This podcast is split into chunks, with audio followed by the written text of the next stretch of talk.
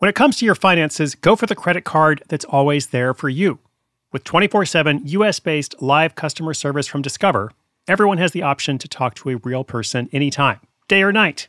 Yep, that means no more waiting for, quote, normal business hours just to get a hold of someone. We're talking real service from real people whenever you need it. Get the customer service you deserve with Discover. Limitations apply. See terms at discover.com slash credit card. If you run an e commerce business, you can relate to the amount of work it takes to produce something great. And of course, you want to optimize your workflow and reduce costs. That's why I want to say a big thank you to our partner, ShipStation, and perhaps introduce you to them as well. If you are not familiar with ShipStation, they've been supporting Side Hustle School for years. They have helped so many of our listeners make things much easier, automate their shipping tasks, help them scale their business, and also, this is not a small thing, save thousands on shipping with industry leading carrier discounts. ShipStation is the innovative tool that helps turn your shipping challenges into opportunities for growth. Go to shipstation.com and use code HUSTLE to sign up for your free 60 day trial. 60 days free. ShipStation.com, code HUSTLE.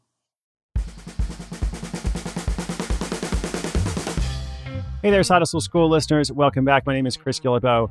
For everybody who's listening in real time, hope your holiday week is going well. If you're listening later, I totally understand because, you know, the holidays can just take over your life, man. So much stuff going on. I hope you are well wherever you are in the world, whatever time it is. Today, we've got a story about someone who makes an accidental invention that eventually becomes a side hustle, making up to $20,000 per trade show. This invention is a cannabis accessory. Well, it actually becomes a series of accessories, but it all starts with one. And this project was a long time in the making. Basically, about a professional cartoonist who becomes a woodworker and then stumbles upon this smoky side hustle success. Eventually becomes a business with distribution in hundreds of stores across the US and Canada, and you know, sometimes I say that we're all on a journey. Well, sometimes you find your success by following life where it leads, and sometimes it takes a while. But if you make active decisions, you're usually going to be in a better place than when you started. Like so many others, this story illustrates that fact, and I will bring it to you in just a moment after this quick little shout out to our sponsor.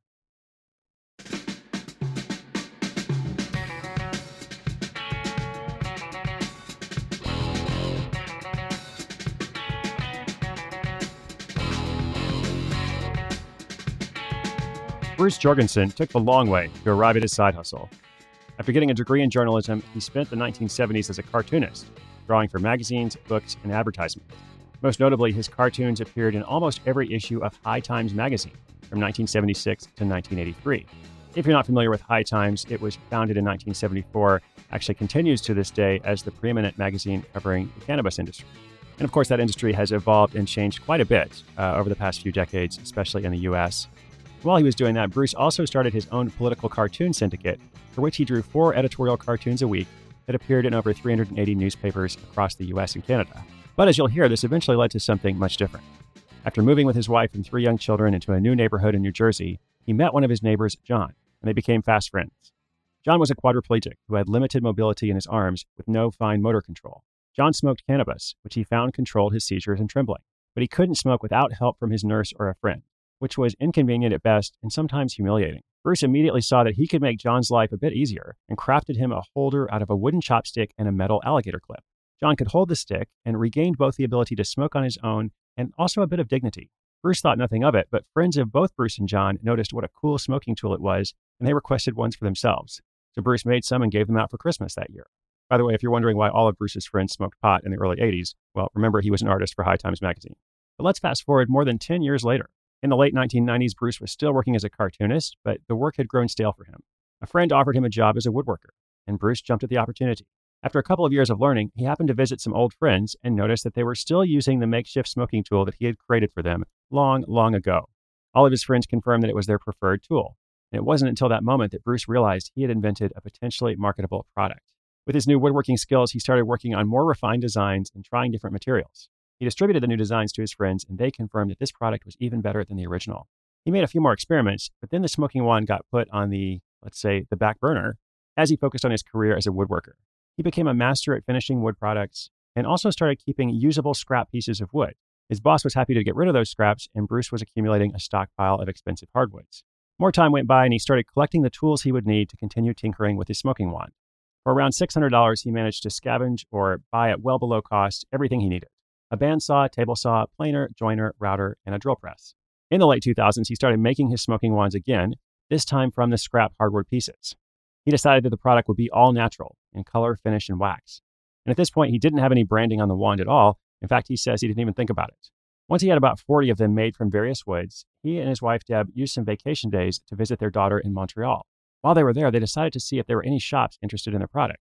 And in fact, the first shop they went into, the staff was so impressed, they called the shop owner and ended up placing an order for 300 wands on the spot. They wanted all 40 that he had brought so they could take photos and get them online. Bruce was encouraged that his idea had so much traction, and he got back to his shop to fulfill the order. Not long after this first major sale, Bruce lost his woodworking job due to the recession.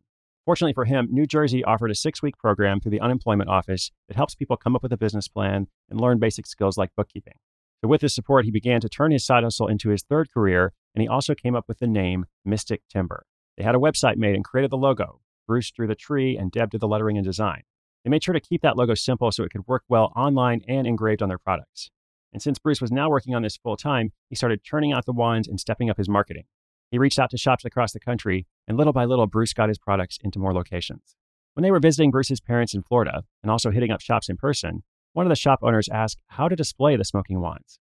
Bruce realized that if he created an attractive wooden display, he could solve that problem for those shop owners. He says they're time consuming to make, but they're now an integral part of his wholesale marketing. And it was during that same trip to Florida that Bruce learned about industry trade shows, which sounded like a great way to meet more shop owners. Bruce and Deb designed their booth to reflect the natural wood that the products were made from, and they even recruited their son's girlfriend to dress up as the Mystic Timber Fairy to greet potential buyers. Trade shows aren't cheap. Bruce estimates they spent over $2,000 on the booth cost, shipping, sample products, flights, and hotel rooms but they got orders from over 50 new shops during the show and many more after. The next year, Bruce realized that his wood handle smoking wand was just a small slice of the cannabis tool market. Vaping had become popular, and Bruce was getting inquiries about accessories for that. He started making more products in his Mystic Timber line, and he now wholesales these products to hundreds of stores across the US and Canada. This story might sound like a natural success, but Bruce says, I feel like we learned everything the hard way. Most of the good information we got came from friends and colleagues in the business, from honest suppliers, and from enthusiastic customers.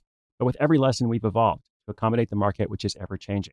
Over time, he also learned to market the product first and then make it. Now, everything he makes is already sold, whereas in the beginning, he was making products and hoping to sell them. Current practice sounds a lot better. Even with minor missteps along the way, Bruce kept at it, and his revenue steadily increased year after year. He's continued to sell wholesale to smoke shops, and more recently started selling direct to consumers as well through his website. Selling direct to consumers doesn't bring in as much money overall, but it has a much higher profit margin. He's also really figured out that trade show circuit and can now bring in more than $20,000 in sales at a three day show. Through all of these efforts and through the many lessons he's learned over many years, Bruce has managed to take Mystic Timber from a smoky side hustle to a profitable, sustainable business. Those smoking wands weren't just a one hit wonder, it was high time for him to reflect on his success.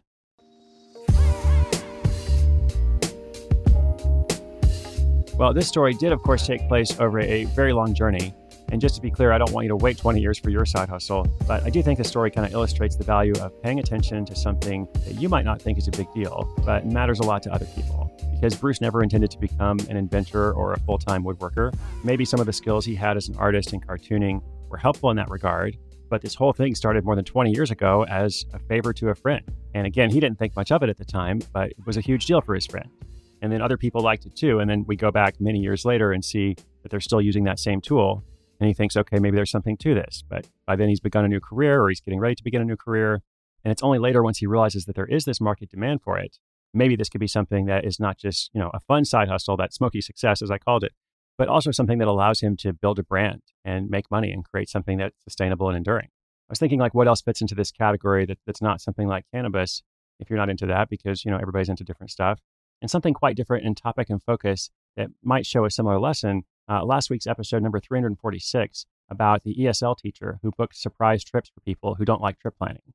That's the kind of thing where she was always good at doing trip research and she loved to put together itineraries and, and didn't understand at first that not everybody liked to do that. And some people actually felt overwhelmed by that process. And so, in turning it into a side hustle, she's able to, like I often say, help people while also help herself. There's also episode 312 about another artist, uh, a Mexican artist who becomes a YouTube superstar with 50 million views. And this is a guy who actually was a somewhat well known artist, but didn't get paid very well, didn't have a sustainable income until he started showing people how to draw using these videos. Just kind of understanding that, you know, because you know how to do something doesn't mean other people know how to do it, but other people might want to learn. We could probably apply this lesson to many, many different stories, but you know, I don't want to just blow smoke. It's probably high time for me to conclude this episode. So I will say inspiration is good, but inspiration combined with action is so much better. Today's show notes are at sidehustleschool.com slash 354. Come and check it out. You can learn more about Mystic Timber. Thank you so much for listening today. I'll be back tomorrow. I'm Chris Guillebeau for Side Hustle School.